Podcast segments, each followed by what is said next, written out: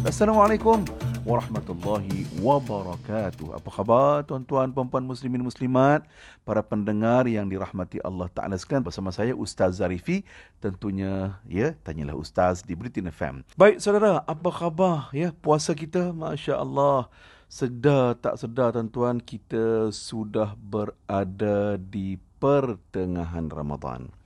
Kita sudah berada di pertengahan Ramadan ya. Satu per tiga Ramadan telah pun selesai. Sekarang kita berada di zon pertengahan Ramadan Al-Mubarak. Tuan-tuan yang dirahmati Allah, ini apa maknanya? Maknanya Ramadan semakin cepat, semakin pantas bergerak. Ya, semakin pantas, semakin cepat bergerak.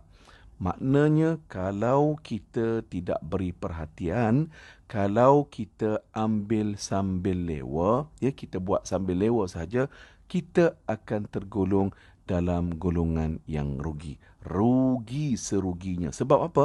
Sebab Ramadan datang hanya setahun sekali.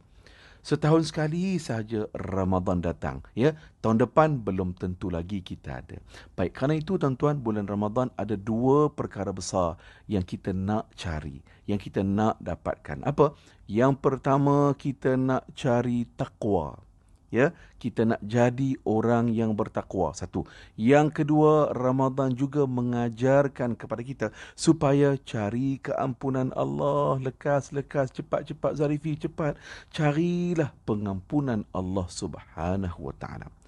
Maka dengan sebab itu tuan-tuan ya sepanjang bulan Ramadan 24 jam modul ha ya ataupun yang disusun oleh agama bermula dengan berbang, dengan bangun sahur kan kemudian baca Quran kemudian solat subuh kemudian berpuasa kan maknanya 24 jam itu.